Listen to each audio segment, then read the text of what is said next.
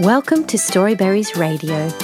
You can read along with any of our stories, all for free, at our website, storyberries dot com.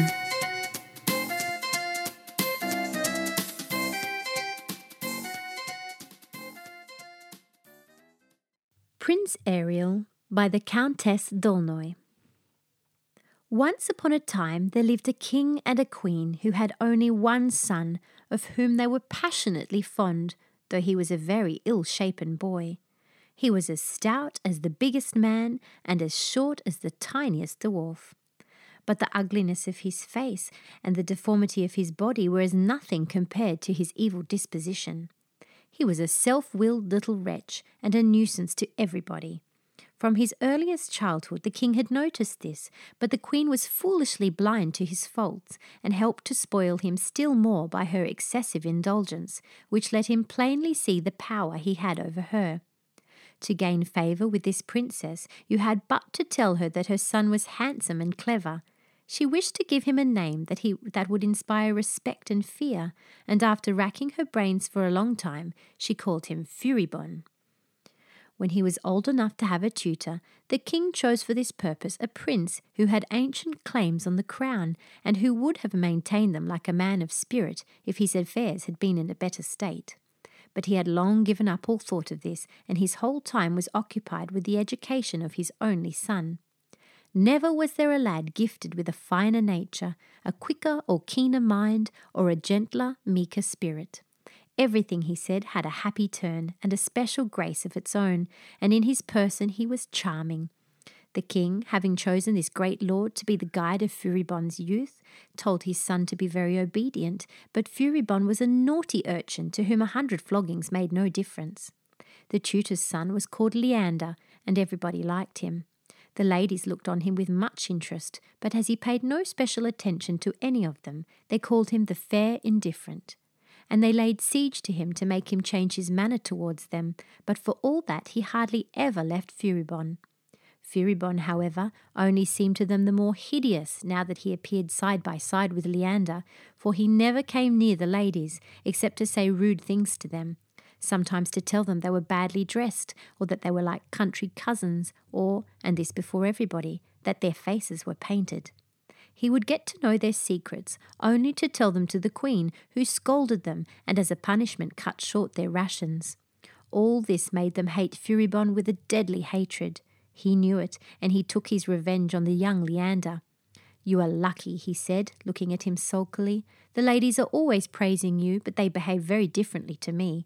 "My lord," said Leander modestly, "the respect they have for you prevents their being on such familiar terms." "It is just as well for them that they feel so," he said, "for otherwise I would beat them to a jelly to teach them their duty." One day, when ambassadors from a far country were expected, the prince and Leander were waiting in a gallery to see them go past. As soon as the ambassadors saw Leander, they came forward and made profound bows before him, showing him in every way their admiration. Then, looking at Furibon, thinking he must be the prince's dwarf, they took him by the arm and twirled him round and round in spite of himself. Leander was in a despair. He made every effort to make them understand that it was the king's son they were treating in this fashion. They did not know what he was saying, and unfortunately the interpreter had gone to await them by the king. Leander, seeing that they did not understand his signs, humbled himself still more before Furibon, and the ambassadors in their suite, thinking he was playing, laughed like to split their sides and wanted to tweak the prince by the nose after the fashion of their country. Furibon, in a towering rage, drew his little sword, which was no longer than a fan, and would have attacked them if the king had not come at that moment to meet the ambassadors and been a witness to this violent scene. He apologized to them, for he knew their tongue, but they answered that it was of no consequence, for they had seen very well that the hideous little dwarf was in a bad temper. The king was much distressed that the ugly face and the violence of his son should prevent his being recognized. When the king and the ambassadors were out of sight, Furibon took Leander by the hair and plucked out two or three handfuls, and he would have strangled him if he had been able. Then he told him never again to come into his presence. Leander's father, very angry at what Furibon had done, sent his son away to a castle he had in the country. There he never found time hang heavy in his hands, for he was fond of hunting, fishing, and walking. He could paint, he could read a great deal, and could play on several instruments. He thought himself lucky no longer to have to pay court to the eccentric prince, and in spite of being all by himself, he was never lonely. One day, when he had been walking for a long time in his gardens, the heat becoming very great, he went into a little wood where the trees were tall and the foliage thick to enjoy the pleasant shade. He began playing the flute to amuse himself, when he felt something turning round his leg and gripping it very tight. He looked to see what it could be, and was much astonished to find a great adder. Taking his handkerchief, he seized it by the head, and was just going to kill it when the creature twisted the rest of its body around his arm and fixed its eyes on him as if asking for mercy. One of his gardeners came up at that moment, and no sooner had he seen the adder than he cried out to his master, "My lord, hold it fast! For a whole hour I have been running after it, trying to kill it. It is the slyest beast in the world, and ruins our flower beds." Leander cast his eyes again on the adder. It was spotted all over with a thousand different colours. It looked at him still fixedly, but made not a movement to defend itself. "Since you wish to kill it," he said to his gardener, "and it has come to take refuge with me, I forbid you to hurt it in any way. I wish to feed it, and when it has cast off its beautiful skin, I shall let it go." Then he went back to his castle and put it in a large room of which he kept the key, and sent bran and milk and flowers and herbs to feed it and make it happy. What a lucky snake! Sometimes he would go see it, and as soon as it caught sight of him, it came to meet him, crawling along and putting on all the little airs and graces an adder is capable of. The prince was very much surprised, yet he paid no great attention to the matter. Meanwhile, all the ladies of the court were grieved at Leander's absence, and their talk was of nothing but him, and of how they wished he were back again. "Alas," they said, "there is no more pleasure at the court since Leander has gone, and it is all the fault of that wicked Furibon. Why should he be jealous because Leander is handsomer and more beloved than himself? Must Leander, to please him, disfigure his shape and his face?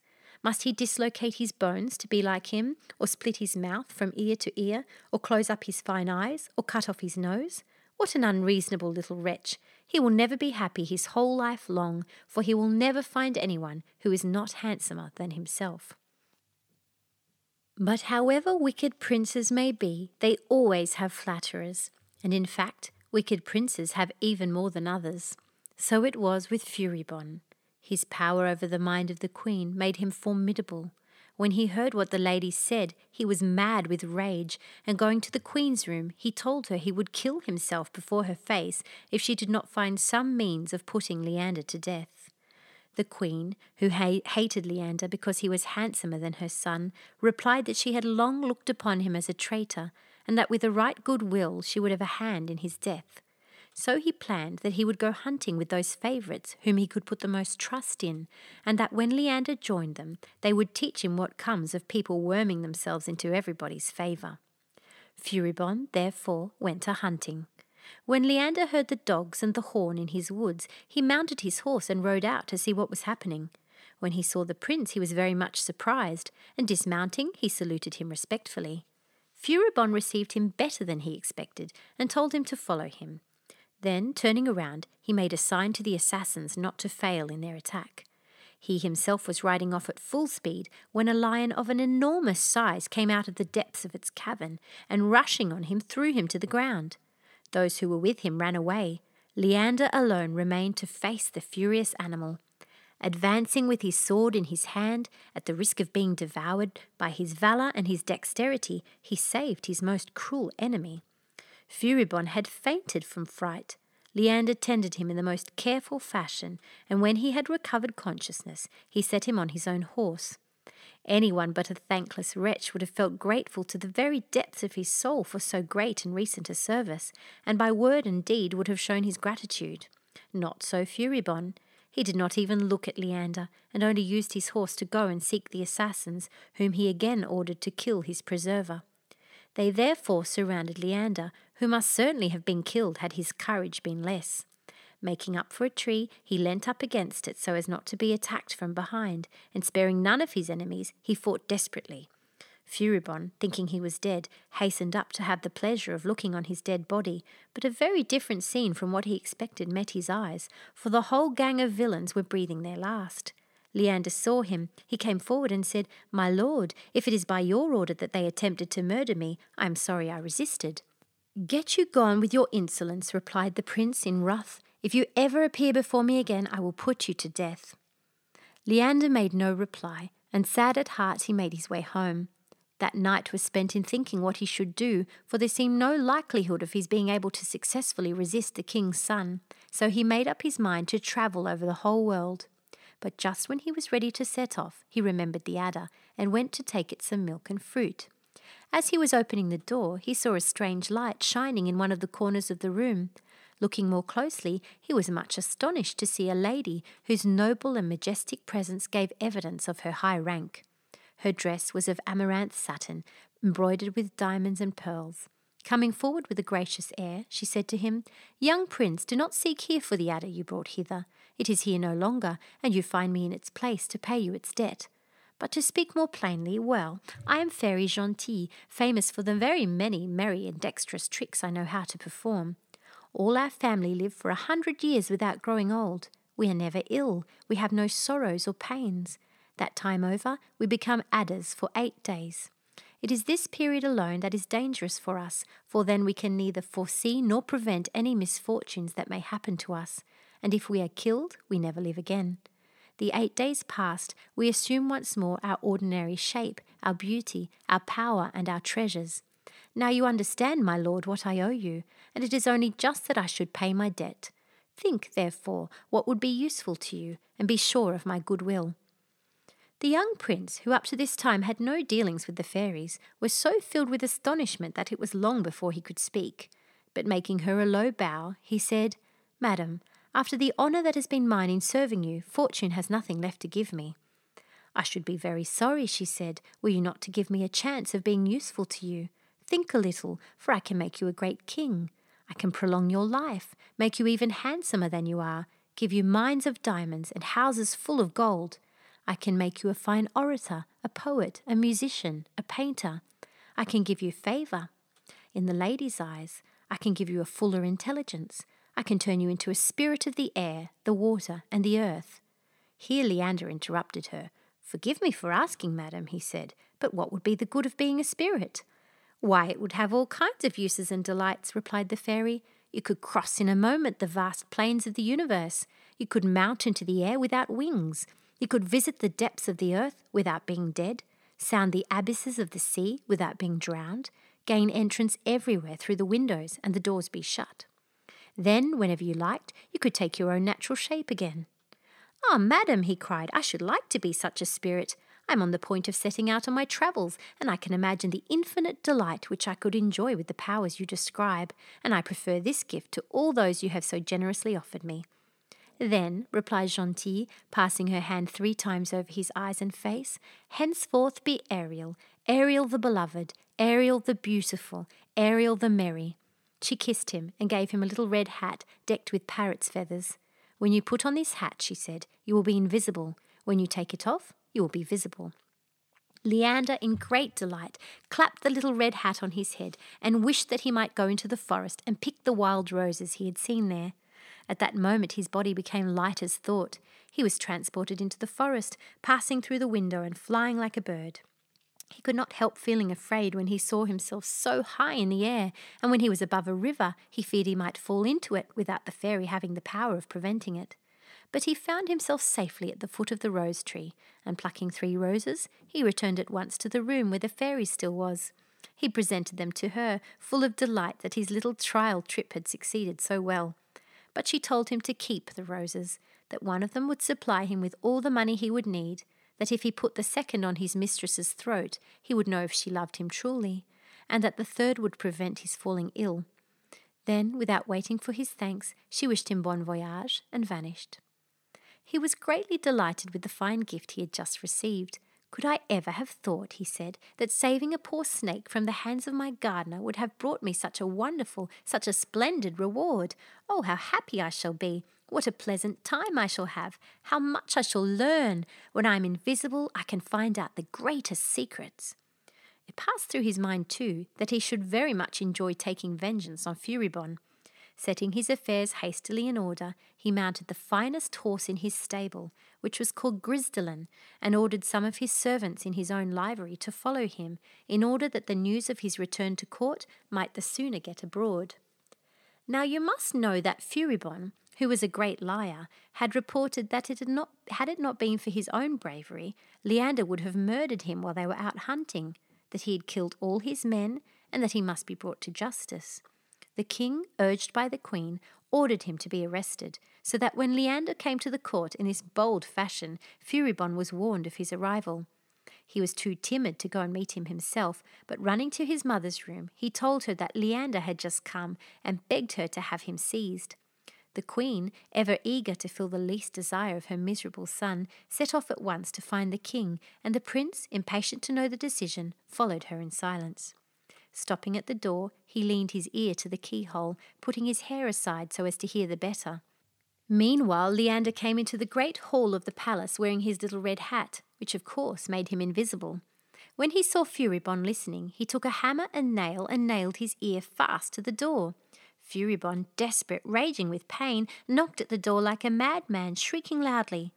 At his voice the queen ran to open the door, and in doing so tore off the prince's ear, which made him bleed as if he'd been murdered, and caused him to make faces horrible to see. The queen, inconsolable, took him on her knee, and taking the ear in her hand, kissed it and stuck it on again. Ariel seized a bunch of rods that were used for beating the king's little dogs, and with these he rapped the queen's knuckles and her son's nose several times. She shrieked out that she was being murdered. The king looked everywhere. Everybody ran hither and thither, but no one was to be seen, and they whispered that the queen must be mad from the grief of seeing Furibon's ear torn off. It was the king who first thought so, and when she came near him he moved out of her way. It was a scene. At last, after Ariel had given Furibon a good beating, he left the room and went into the garden, where he made himself visible again. Here he openly plucked the cherries, the apricots, the strawberries, and the flowers from the queen's beds.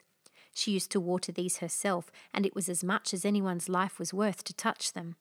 The gardeners, very much surprised, came and told their majesties that Prince Leander was robbing the trees of their fruit and the garden of its flowers. "What insolence!" cried the queen. "My little Furibon, my own darling, forget for a moment your hurt, and run after this villain. Take the guards, the musketeers, the policemen, the courtiers. Place yourself at their head, seize him, and cut him to pieces." Furibon, fired by his mother's words, and followed by a thousand well-armed men, entered the garden and saw Leander under a tree. Leander threw a stone at Furibon and broke his arm, and he pelted the rest of the troop with oranges. They rushed towards him, but lo! At that moment he had disappeared. Stepping behind Furibon, who was already in a sorry plight, he passed a cord through his legs and then threw him on his nose. The prince was picked up and taken home to bed, very ill. Leander, satisfied with this revenge, returned to his attendants, who were waiting for him, and giving them money, he sent them back to his castle, not wishing to take anyone with him who might know the secret of the little red hat and the roses.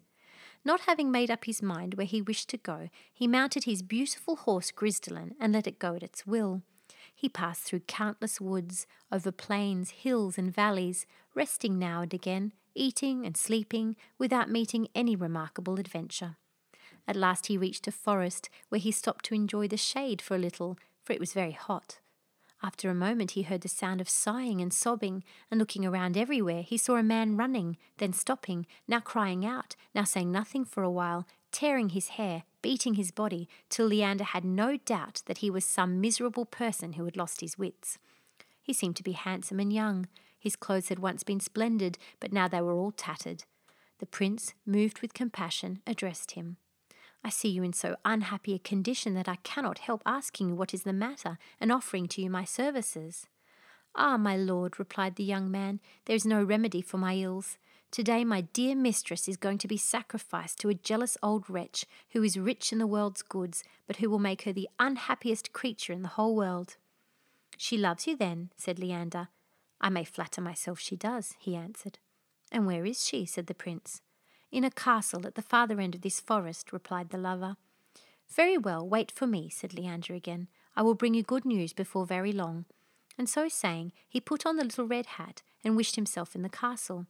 He had not reached it before he heard the sound of beautiful music, and on entering, the whole palace resounded with the noise of violins and other instruments. He made his way into a great hall thronged with the relatives and friends of the old man and the young damsel. Nothing could have been lovelier than she was, but the pallor of her complexion, the sadness in her face, and the tears that flooded her eyes from time to time were quite enough to show her suffering. Leander, who had now turned into the invisible Ariel, remained in a corner to watch some of those who were present. He saw the father and the mother of the pretty maiden, who were scolding her for the discontented face she was wearing. When they had returned to their places, Ariel stationed himself behind the mother and whispered in her ear, "Since you force your daughter to give her hand to this old villain, know for certain that before eight days are over, you will be punished by death." The woman, terrified at hearing a voice and seeing no one, and still more at the threat which had been uttered, screamed aloud and fell down onto the floor. Her husband asked what was the matter, and she cried out that she was a dead woman if her daughter's marriage took place, and that for all the riches of the world she would not permit it. The husband laughed at her and told her she was dreaming, but Ariel, going up to him, said, "Old sceptic, if you do not believe what your wife says, you will pay for your doubt with your life. Break off your daughter's wedding and give her up at once to the man she loves."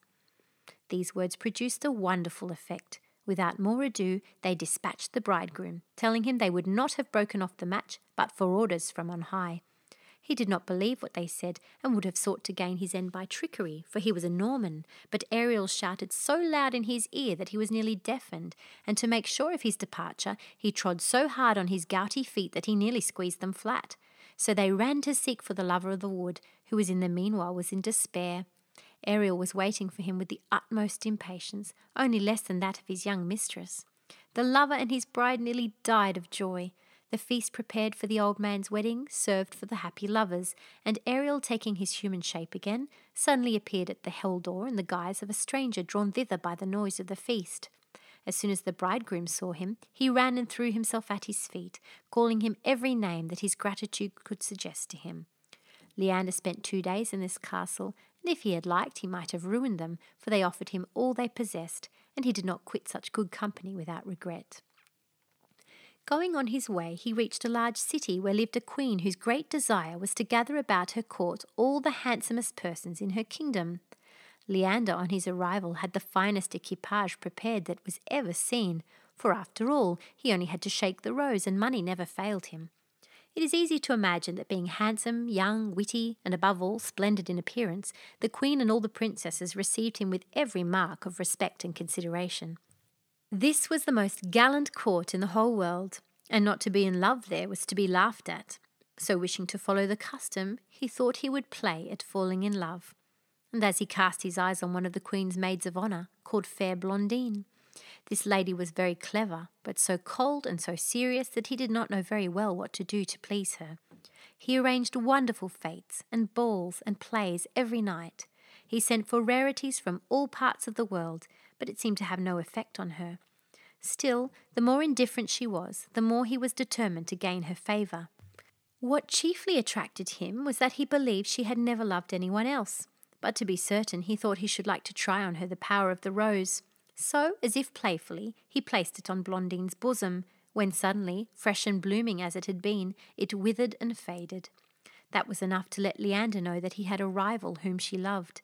He felt this very keenly, and to be convinced of it by his own eyes, he wished himself in Blondine's room in the evening. There he saw a musician come in, who had the most villainous face imaginable. This man screeched out three or four couplets he had made for her, the words and the music of which were alike detestable, but she enjoyed them as if they were the finest thing she had ever heard in her life. He made faces as if he were possessed, and even these she praised, so mad about him was she, and at last she let this hideous wretch kiss her hand as a reward. Ariel, enraged, threw himself on this impertinent musician, and pushing him roughly against a balcony, flung him into the garden, where he broke his few remaining teeth. If a thunderbolt had fallen on Blondine, she could not have been more surprised. She thought it must be the work of some spirit.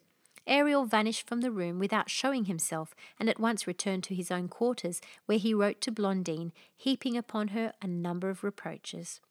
Without awaiting her answer, he set off, leaving behind him his equipage, which he presented to his squires and his gentlemen, and rewarding the rest of his people. Then mounting on his trusty Grisdelin, he made up his mind never to fall in love again after what had happened. He set out at full speed. For a long time he was very melancholy, but his good sense and absence from Blondine came to his aid in time. On his arrival in another town, he learnt that a great ceremony was to take place that day on the occasion of the admission of a maiden among the Vestal Virgins, though she had no wish to be one. The prince was much touched when he heard of this. He felt that the little red hat had only been given him to repair public wrongs and to comfort the distressed. So he hastened to the temple. There the young girl was crowned with flowers, dressed in white, and her long hair falling over her like a mantle. Two of her brothers led her by the hand, and her mother followed her with the great company of men and women. The eldest Vestal was waiting for her at the temple door. At that moment Ariel called out, "Stop, stop, wicked brethren, cruel mother, stop! Heaven will not consent to this wrong being done. If you go on you will be trampled to death like frogs." They looked around everywhere without finding out where the terrible threats were coming from. The brothers said it must be their sister's lover who was hiding at the bottom of some hole to pay, play the oracle, but Ariel, flying into a rage, took a long stick and beat them soundly. You could see the stick rise and fall about their shoulders like a hammer on an anvil, and the blows at least were real enough. The Vestals were seized with terror and fled, the others following. Ariel remained with the young victim. Taking off his little hat, he asked her in what way he could help her. She told him, with more courage than could have been expected of a girl of her age, that there was a knight whom she cared for very much, but who was poor. Then he shook Fairy Gentille's rose so vigorously that he shot out ten million pounds for her and her lover. The two young people got married and lived happily together ever afterwards. The last adventure he had was the best of all. Entering a great forest, he heard the piteous cries of a young maiden, who he had no doubt was being hurt in some way. Looking all around, he saw four men, fully armed, bearing away a damsel who seemed to be about thirteen or fourteen years of age. Advancing as speedily as possible, he cried out, "What has this child done that you should treat her as a slave?" "And what is that to you, my little lordling?" said he, who seemed to be the leader of the band. "I command you," said Leander, "to let her go at once." "Oh, certainly, certainly," they answered, laughing. In great wrath the prince dismounted and put on the little red hat, for he did not think it would be wise to attack all by himself four men strong enough to be a match for twelve. When he had on his little hat, you would have been very clever if you could have seen him. The robbers said, "He's gone, don't let us mind about him, seize his horse only." One stopped to guard the young damsel, while the other three ran after Grisdelin, who gave them no end of trouble. "Alas, fair princess," said the girl, "how happy I was in your palace. How can I live without you? If you knew what has happened to me, you would send your Amazons after poor Abricotine." Leander listened, and without a moment's delay he seized the arm of the robber who kept the girl and tied it to a tree before he had the time to defend himself, for he did not even know that it was he who had bound him. At his cries one of his comrades came running up, out of breath, and asked him who had tied him to a tree. "I do not know. I have seen no one." "That is only an excuse," said the other, "but I have known for long that you are nothing but a coward, and I shall treat you as you deserve." Thereupon he belaboured him with his stirrup leathers. Ariel was much amused to hear him screaming. Then going up to the second robber, he took him by the arm and fastened him also to a tree, just opposite his comrade, not forgetting to ask him, "Well, my good fellow, and who has dared to attack you? Are you not a great coward to have permitted it?" The man answered not a word, but bent his head for shame, unable to imagine how he had been tied to the tree without seeing anybody. Meanwhile, Abricotine took the opportunity of running away, without even knowing where she was going. Leander, no longer seeing her, called out to Grisdelin, and the horse, eager to find his master, freed himself by two kicks from the robbers who had caught him, breaking the head of one and three ribs of the other. The first thing to be done now was to rejoin Abricotine, for Ariel thought her very pretty, and he wished to be in the young damsel's company. In a moment he had reached her, and found her so very, very tired that she was leaning up against a tree, hardly able to stand. When she saw Grisdelin coming along so gaily, she cried out, "What good luck! Here is a pretty horse to carry Abricotine to the Palace of Delights." Ariel heard what she said, but she did not see him. He went up to her, Grisdelin stopped, and she sprang back onto his back. Ariel clasped her in his arms and set her gently in front of him. Oh, how terrified Abricotine was to feel someone there, and yet to see nobody! She dared not move, and she shut her eyes for fear she should see a spirit, and did not utter a syllable. The prince, who had always his pockets full of the nicest sugar plums in the world, tried to put some in her mouth, but she shut her teeth and lips quite tight.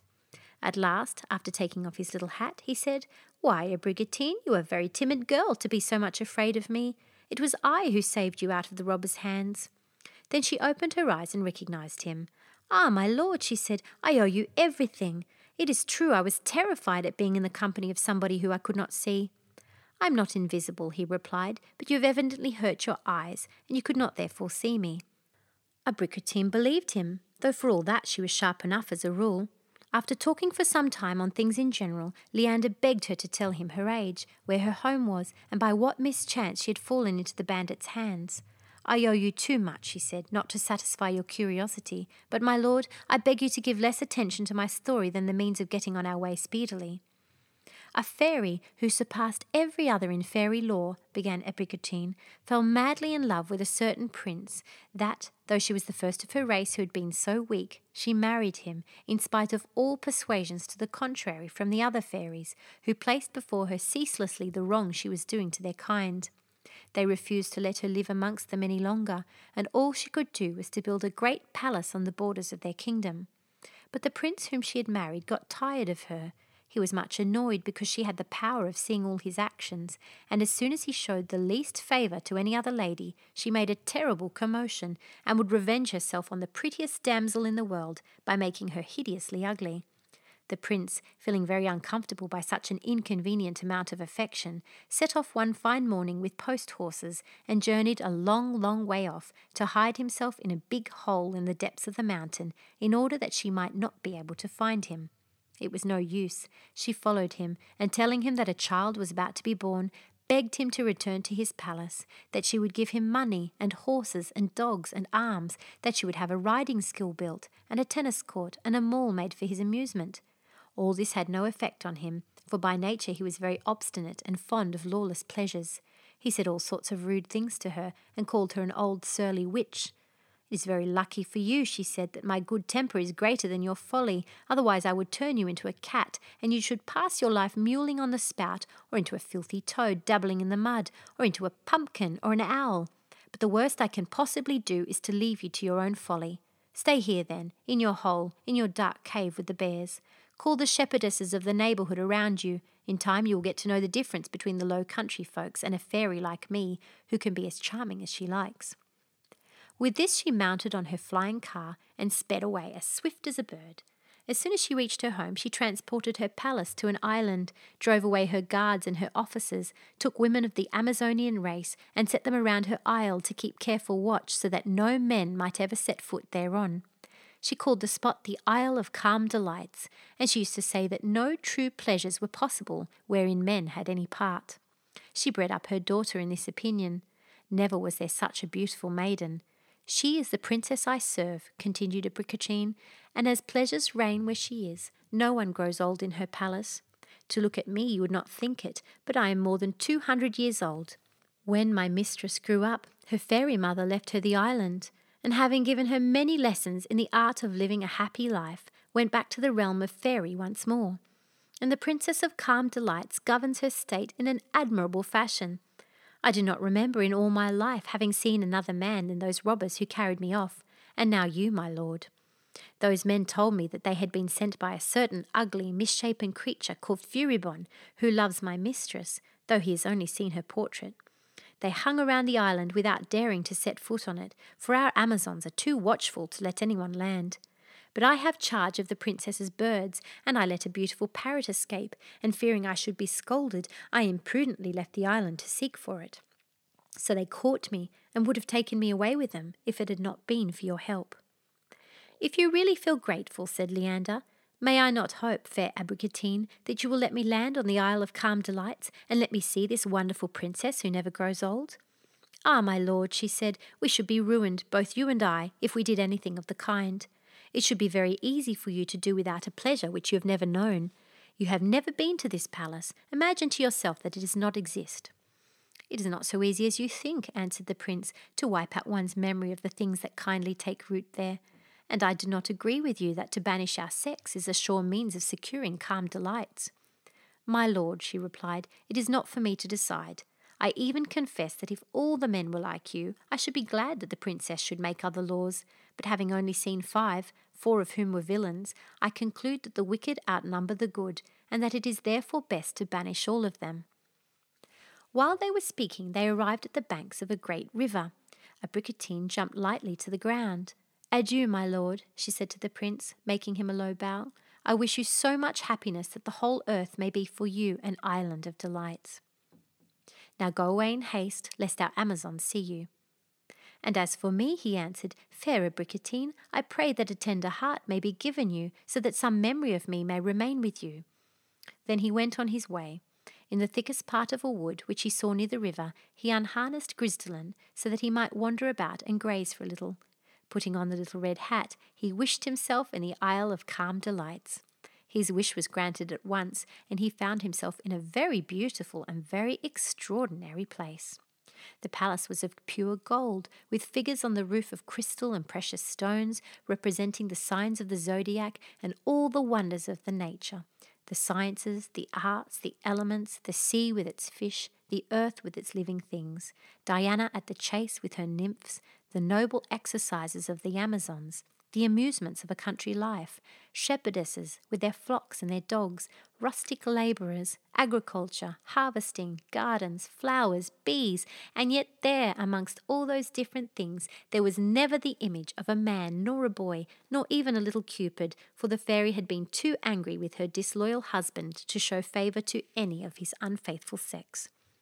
Abricotine has not deceived me, said the prince to himself. The very idea of men has been banished from this place. Let us see whether they lose much thereby. Entering the palace, at every step he took such wonderful things met his eyes that it was with great difficulty he could withdraw them again. The gold and the diamonds were wonderful, even more for their workmanship than for their intrinsic worth. Everywhere he met maidens of gentle look, innocent and merry, and fair as a sunny morning. Passing through endless vast rooms, he found some full of exquisite china vases, the odour from which, along with the odd colours and designs, delighted him greatly. Some of the rooms had walls of porcelain, so fine that you could see the light through them. Others were of engraved rock crystal, others of amber and coral, lapis lazuli, agate and cornelian, while the princess's room was all made of great mirrors, for so fair an object could not be seen too often. The throne was made of a single pearl, hollowed out like a shell, in which she sat with perfect ease. It was all hung around with branched candlesticks decked with rubies and diamonds. But this splendour was as nothing by the side of the incomparable beauty of the princess herself. Her childlike air had all the grace of youth, and with the dignity of a riper age. Nothing could equal the gentleness and the brightness of her eyes. In fact, it was impossible to find fault with her at any point. She was just then smiling graciously to her maids of honour, who that day had dressed themselves as nymphs for her amusement. Not seeing Abricotine, she asked where she was. The nymphs replied that they had sought her in vain. She was nowhere to be found. Ariel was dying to speak to her, and so he imitated the shrill little voice of a parrot, there were several in the room, and said, "Dear princess, Abricotine will come back soon. She was in great danger of being carried off, had not a young prince found her." "You are very pretty, my little parrot," she said, "but I think you are mistaken, and when Abricotine returns she will beat you." "I shall not be beaten," said Ariel, still in the parrot's voice. "She will tell you how much this stranger wished he might come into this palace to root out from your mind your false ideas against his sex." "Really, my pretty Polly," cried the princess, "it is quite a pity that you are not as amusing every day. I would love you dearly." "Ah, if I need only to talk to please you," said Ariel, "I shall not stop talking for a minute." "Well, no," said the princess, "would you not say this parrot was a wizard?" "He is too much of a lover to be a wizard," he answered. At that moment Abricotine entered, and threw herself at her fair mistress's feet. She told of her adventure, and painted the prince's portrait in the brightest and most pleasing colours. "I should have hated all men," she added, "if I had not seen him. Ah, madam, how charming he is! In his look and his whole manner there is something noble and spiritual, as if everything he says is the most fascinating. I think I have done wisely in not bringing him here." The princess made no answer to this, but went on questioning Abricotine about the prince, as to his name, his country, his birth, where he came from, where he was going to. Afterwards she fell into a deep reverie. Ariel watched everything, and continued to speak in the same voice. "Abricotine is an ungrateful girl, madam," he said. "This poor stranger will die of grief if he does not see you." "Very well, Polly, let him die, and since you take upon yourself to talk seriously, I forbid you ever to speak to me again of that unknown prince." Leander was delighted to see that Abricotine's story and the parrots had made such an impression on the princess, and he looked at her with a pleasure which made him forget his former vows never to fall in love in his life, for there was no comparison between her and the vain Blondine. Is it possible, he said to himself, that this masterpiece of nature, this miracle of our days, must stay forever on an island where no mortal man may dare approach her? But after all, he went on, what does it matter that all the rest are banished, since I have the honour of being here, since I see her, hear her, admire her, since I love her better than my life? It was late, and the princess passed into a hall of all marble and porphyry, where fountains were playing, and everything was pleasant and cool. As soon as she had entered, a symphony began, and a sumptuous supper was served. At the side of the hall there were long aviaries filled with rare birds, which Abricotine tended. Leander had learnt on his travels how to sing like birds. He even used to invent songs such as no living birds ever sang. The princess listened, looked in great astonishment, then left the table and came near. Ariel then gave out a stronger, louder note, and the voice of a canary, he sang these words to an impromptu air. Oh, heavy the tread of the march of life, and weary the striving, and vain the strife, and lonely the way for you and me, if love be not of the company. For life is love, and love is life, and everything else is useful strife. See, love is beckoning you and me. Haste then and join in his company. The princess, still more astonished, sent for Abricotine and asked her if she had taught any of the canaries to sing. She said no, but she thought that canaries were probably as intelligent as parrots. The princess smiled and thought all the same that Abricotine had given the birds singing lessons. Then she sat down the table again to finish her supper. Leander's journey had been long enough to give him an appetite, and he made his way towards the good things, the very smell of which was grateful to him. The princess had a blue cat, a very fashionable colour for cats at that period, which she was very fond of. And one of her maidens held it in her arms, saying, "Madam, I assure you Bluet is hungry." So they seated him at the table, with a little golden plate and a lace napkin neatly folded. He wore a golden bell and a pearl collar. With a voracious appetite, he began to eat. "Oh, ho," said Ariel, "a great blue tomcat, who probably never caught a mouse in his life, and who is certainly not of better birth than I, has the honour of supping with my fair princess. I would like to know if he loves her as much as I do, and if it is right that I have nothing but the smell of dishes for my supper, while he munches all the dainty bits." Thereupon he very quietly removed Bluet, sat down himself in the armchair, and took the cat on his lap. No one saw Ariel. How could they have seen him, for he had his little red hat on? The princess put partridge, quail, and pheasant on Bluet's golden plate. The partridge, quail, and pheasant disappeared in a moment, and the whole court said there never was a cat with such an appetite. The ragout were excellent too, and Ariel, taking a fork and holding it in the cat's paw, tasted them. Sometimes he took rather much on his fork, and Bluet, who did not understand a joke, mewed and tried to scratch viciously. Then the princess would say, "Put that tart or that fricassee near poor Bluet. Hear how he's crying to have it." Leander laughed to himself at such a funny adventure. But now he felt very thirsty, not being used to such long repasts without drinking. So he caught hold of a large melon with the cat's paw, and this satisfied him somewhat, and when supper was nearly over, he ran to the sideboard and drank two bottles of delicious nectar. The princess retired to her room, telling Abricotine to come along with her and to shut the door. Ariel followed fast after and made an unseen third to the company. The princess said to her confidant, "Confess now that you are exaggerating in drawing the portrait of this unknown prince. It does not seem to me possible for him to be so beautiful as you say." "I assure you, madam," she answered, "that if I have failed in any way, it is that I have said too little." The princess sighed, and for a moment she was silent. Then, speaking again, she said, "It was wise of you to have refused to bring him with you." "But, madam," answered Abricotine, who was already in fact a sly little monkey, and who already guessed what was in her mistress's mind, "even if he had come to admire the wonders of this lovely place, what harm could he have done you? Do you wish to live forever, unknown in a corner of the world, hidden away from the rest of mortals? What is the use of so much grandeur, pomp, and magnificence, if nobody sees it at all?" "Hold your tongue, you little chatterbox," said the princess, "and do not trouble the happy calm which has been mine for two hundred years. Think you, if I had lived an anxious, noisy life, should I have lived so long? It is only innocent and quiet pleasures that leave no bad effects behind. Have we not heard in the best histories of revolutions in great states of the unforeseen strokes of fickle fortune, of the terrible disturbances caused by love, the griefs of absence, and of jealousy? What is it that brings about all these sorrows and troubles? Nothing but the intercourse of human beings with each other. Now, thanks to the care of my mother, I am free from all these crosses. I know neither bitterness of heart, nor vain desires, nor envy, nor love, nor hate. Ah, let us go on living always in this same calm. Abricotine dared not answer. The princess waited some time, and then asked her if she had nothing to say. Abricotine inquired why she had sent her portrait to various courts, where it could only make people miserable, for everyone who saw it would wish to see the original, and being unable to, they would be in despair. I confess, in spite of that, replied the princess, that I would like my portrait to fall into the hands of a stranger, whose name I do not know.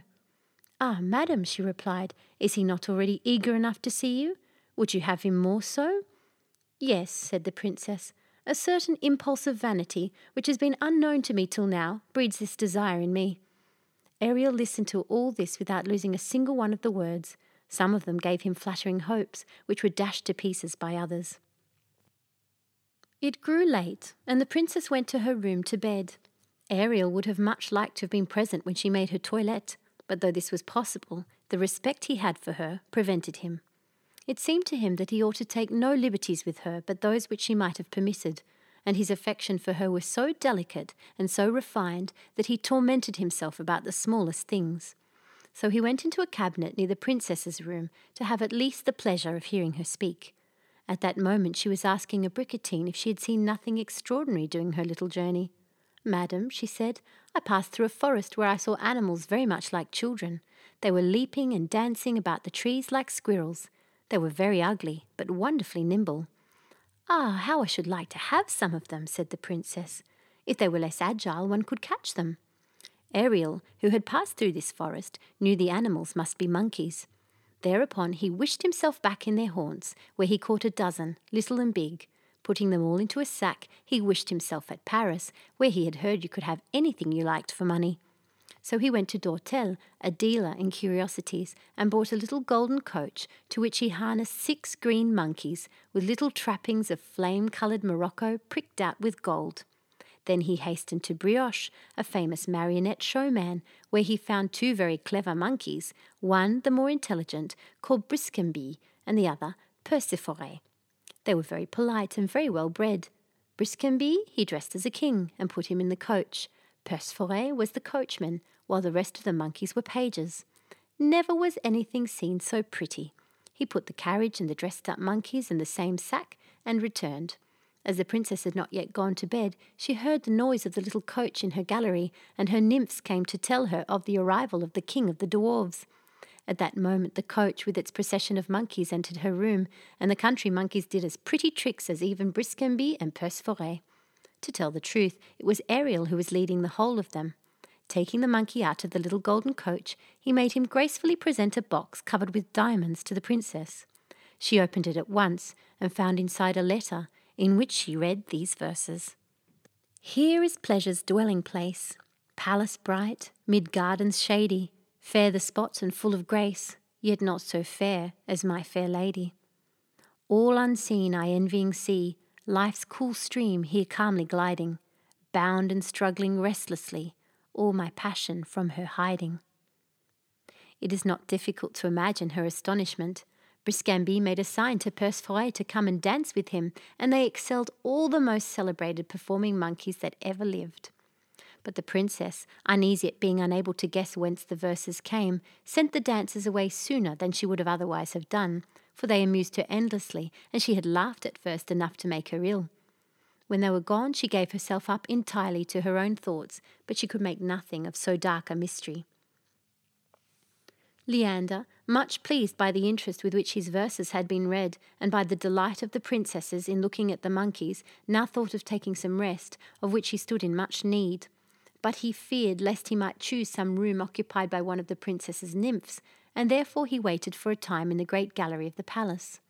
When at last he went downstairs, he found an open door, and entering noiselessly, found himself in a room on one of the lower floors, the prettiest, the pleasantest ever seen.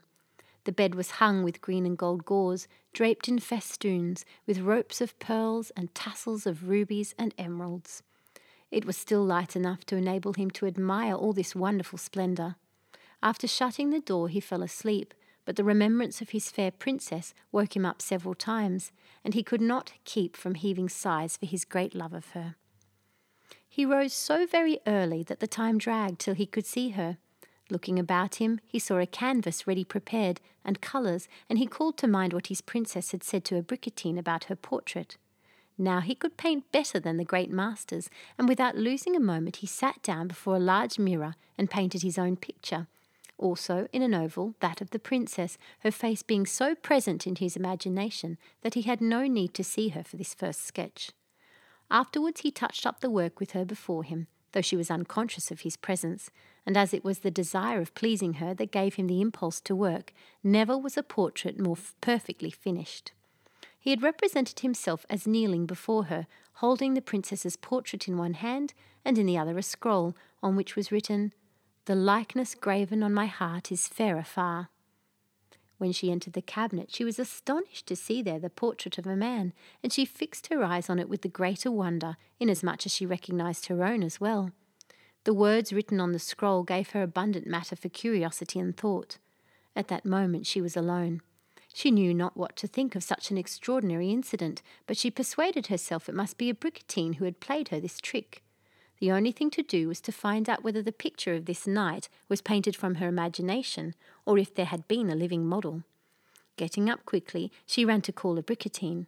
Ariel was already in the cabinet with a little red hat, very curious to hear what would take place. The princess told Abricotine to cast her eyes on that picture and tell her what she thought. As soon as she saw it, she cried out, "Madam, I protest to you that this is the portrait of that generous stranger to whom I owe my life. Yes, it is indeed the same, there is no doubt of it. These are his features, his figure, his hair, his whole bearing." "You pretend to be surprised," said the princess, smiling, "but it was you that put it here." "I, madam?" said Abricotine.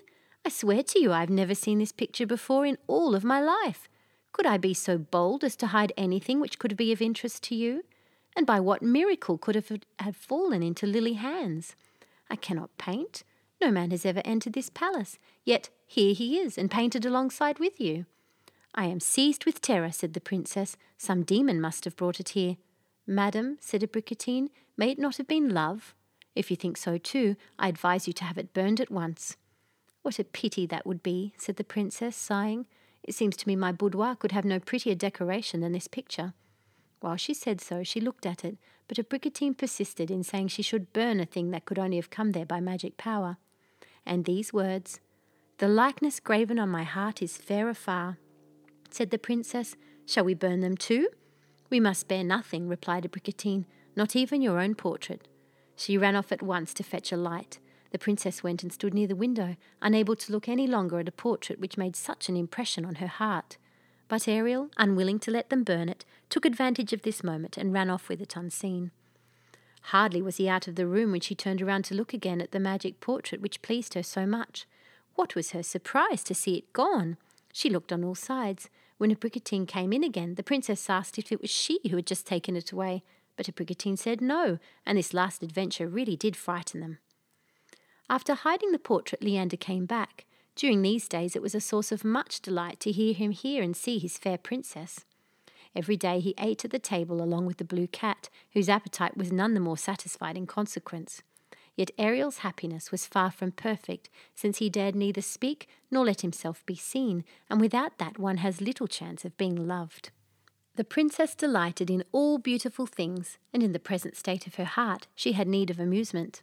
One day, when she was with her nymphs, she told them that she should like very much to know how the ladies of all the different courts in the universe were clad, in order that she might dress according to the finest model. A suggestion was all that Ariel wanted to make him set off on a journey through the whole earth. So, clapping on his little red hat, he wished himself to China, where he bought the finest stuffs and took patterns of the costumes. Then he flew to Siam, where he did the same. he ran through the four quarters of the world in three days, and when he was laden he came back to the Palace of Calm Delights and hid in a room all that he had brought.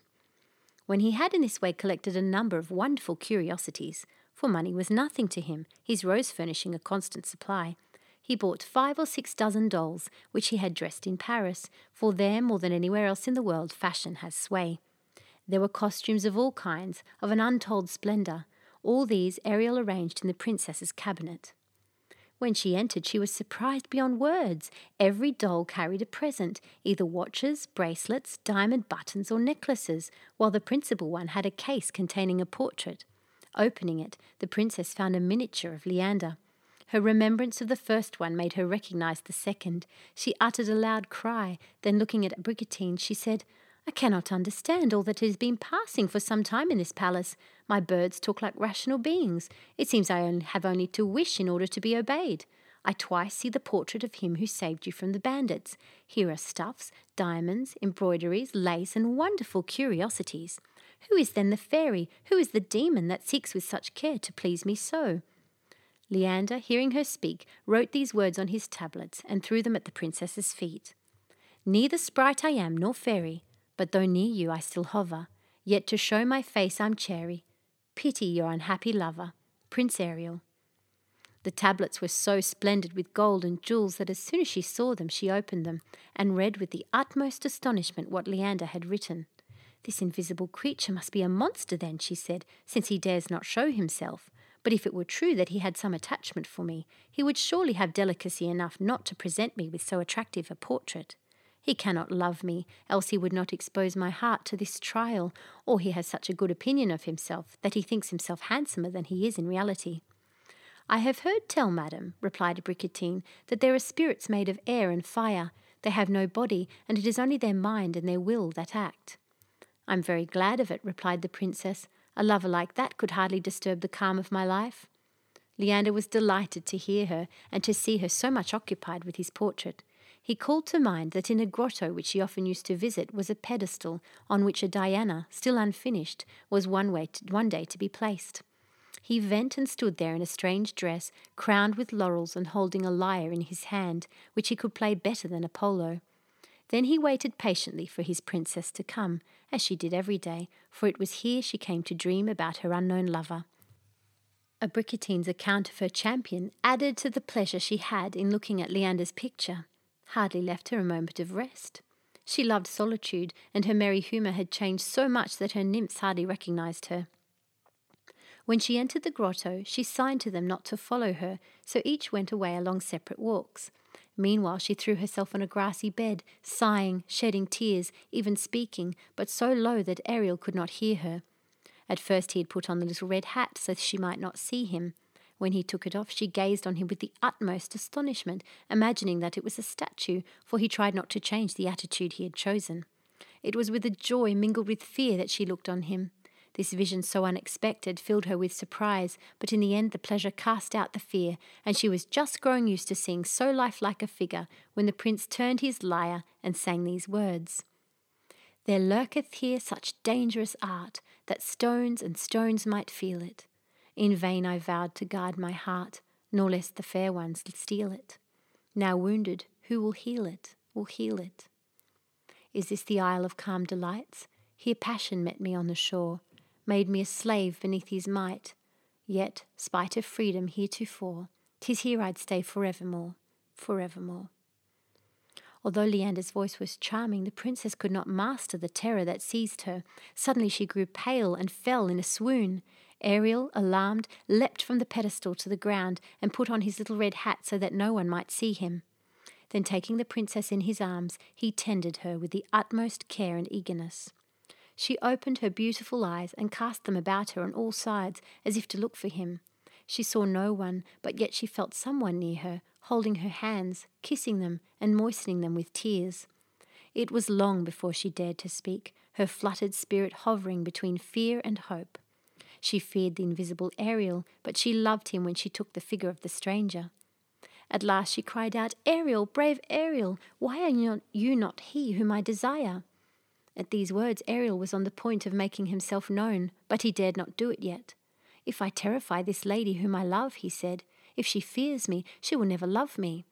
This thought made him keep silence and induced him to retire into a corner of the grotto. The princess, thinking she was alone, called for Abricotine and told her the wonders of the animated statue, whose voice was so heavenly, and that in her swoon Ariel had attended her so well. "What a pity," she said, "that this spirit is deformed and hideous, for could anyone have more gracious and pleasant manners?" "And who told you," said Abricotine, "that he is as you imagine him to be? Did not Psyche think that love was a serpent? Your adventure is something like hers. You are no less beautiful. If it were Cupid that loved you, would you not love him?" "If Cupid and the unknown were the same," said the princess, blushing, "alas, I would indeed love Cupid. But how far I am from such happiness. I am following a chimera, and that fatal portrait of the stranger, added to what you have told me, makes me wish for things so opposed to my mother's precepts that I am sure to be punished." "Ah, madam," said Abricotine, interrupting her, "have you not already trouble enough? Why look forward to the evils that will never come to pass?"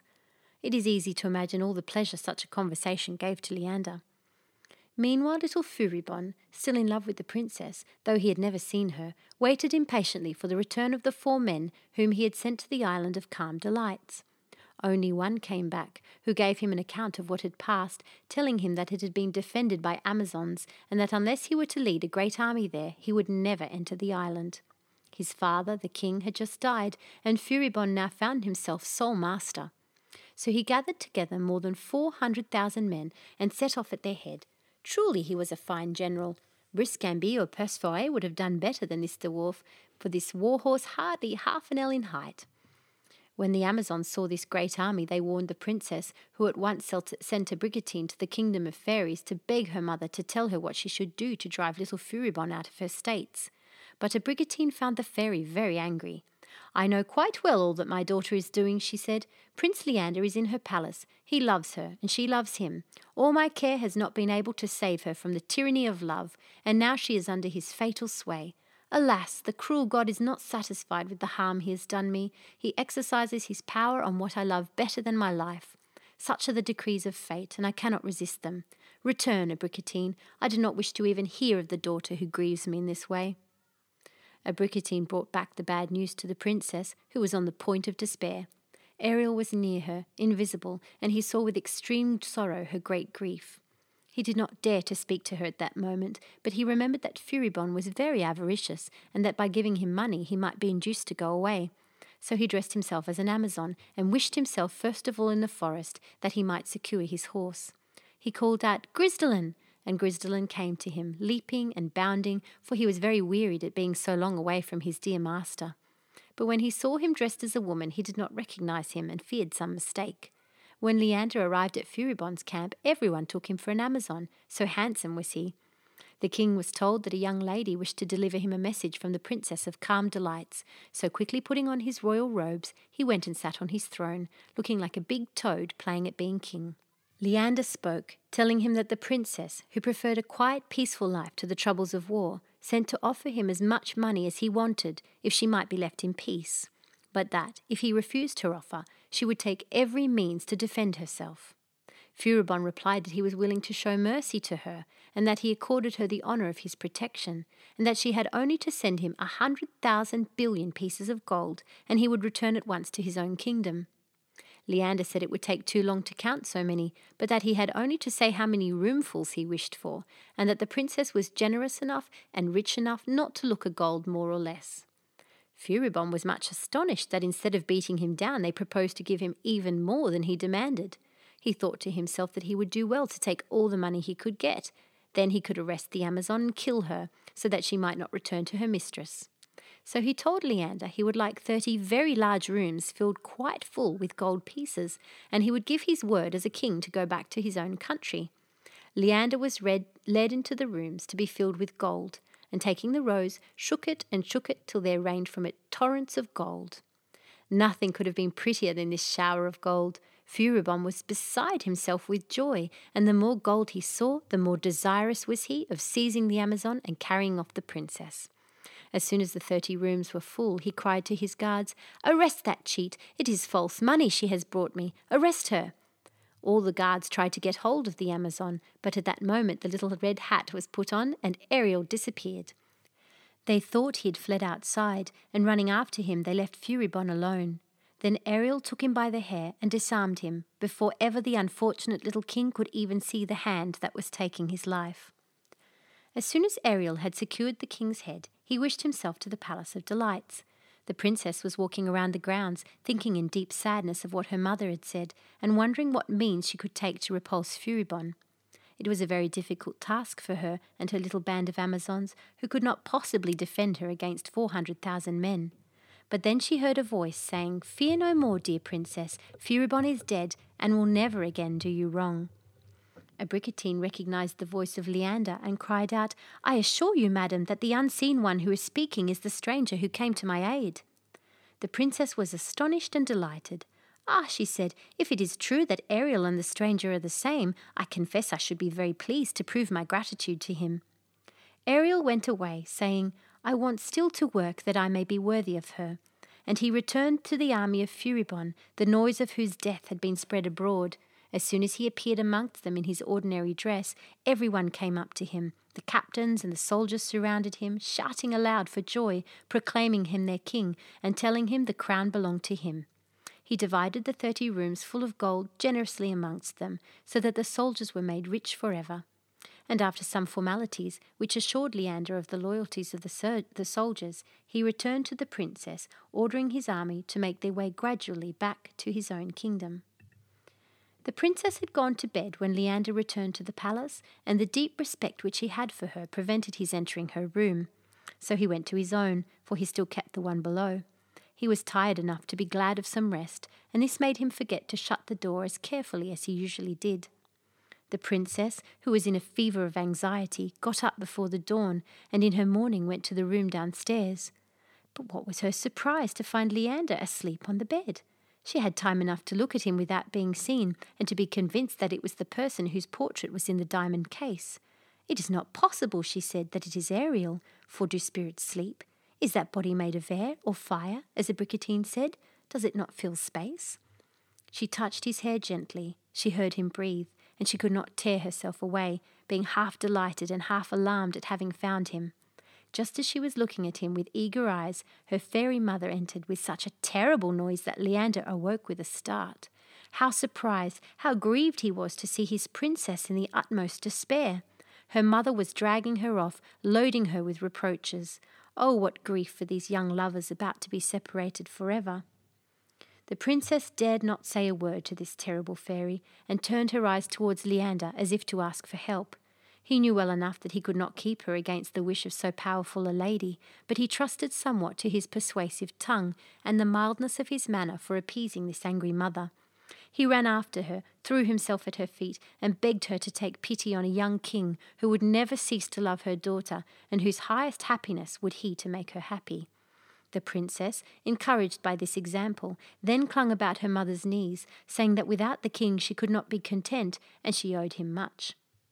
"You do not know the trouble of love," cried the fairy, "nor the treasons of which lovers are capable. They only fascinate in order to poison us. I have experienced it. Do you wish your fate to be like mine?" "Ah, madam," replied the princess, "is there no exception? Do you not think that assurances which the king gives you, and which seem so sincere, will shelter me from what you dread?" But the obstinate fairy let them sigh at her feet. In vain did they moisten her hands with their tears. She took no notice, and she would certainly never have forgiven them, had not the lovely Fairy Gentille appeared in the room, shining brighter than the sun. The Graces accompanied her, and she was followed by a troop of loves, of sports and of pleasures, who sang a thousand pretty songs that had never been heard before, dancing about as merry as children all the while. Embracing the old fairy, Gentille said, "My dear sister, I am sure you have not forgotten the services I did you when you wished to return to our kingdom. Had it not been for me, you would never have been received. Since then I have asked for nothing in return, but the last, at last the time is come when you can do me a real favour. Forgive this fair princess, give your consent to her marriage with this young king, and I will answer for him that he will never cease to love her. The web of their life will be spun with threads of silk and gold, and their union will give you infinite pleasure, while I shall never forget the kindness you have done me." "I consent to all you ask, dear Gentille," cried the fairy. "Come, my children, come to my arms, and receive the assurance of my love." With that she embraced the princess, and her lover. The Fairy Gentille was full of joy, and the whole troop began to sing the wedding hymns, and the soft music having awakened all the nymphs of the palace, they came running in their light gauze robes to learn what was happening. Here was a pleasant surprise for Abricotine. No sooner had she set eyes on Leander than she recognised him, and seeing him holding the princess's hand, she felt sure that they had both been made happy. What confirmed her was that the fairy mother said she would transport the Isle of Calm Delights, with the castle and all the wonders it contained, into Leander's kingdom, that she would dwell with them there and would heap still greater riches on them. "Whatever your generosity may suggest to you to bestow upon me," answered the king, "it is impossible that you can give me anything equal to what I have received today." This little compliment pleased the fairy very much, for she belonged to the olden time, when they would compliment each other all day long for some trifle no bigger than a pinpoint. As Gentille had forgotten nothing, she had had, by the power of Brelic-Breloc, the generals and the captains of Furibon's army brought to the palace of the princess, in order that they might be present at the splendid feast that was about to take place. It was she who took charge of the arrangements, and five or six volumes would not be enough to describe the comedies, the operas, the running at the ring, the music, the gladiator fights, the hunts, and the other splendid amusements of this charming wedding feast. But, most wonderful of all, each nymph found among the brave soldiers that Gentille had brought to this beautiful spot a husband as affectionate as if she had known him for ten years. Yet their acquaintance had only lasted four and twenty hours, but then the little wand can do even more wonderful things than that. The end. Thank you for reading with Storyberries dot com. Free stories for kids.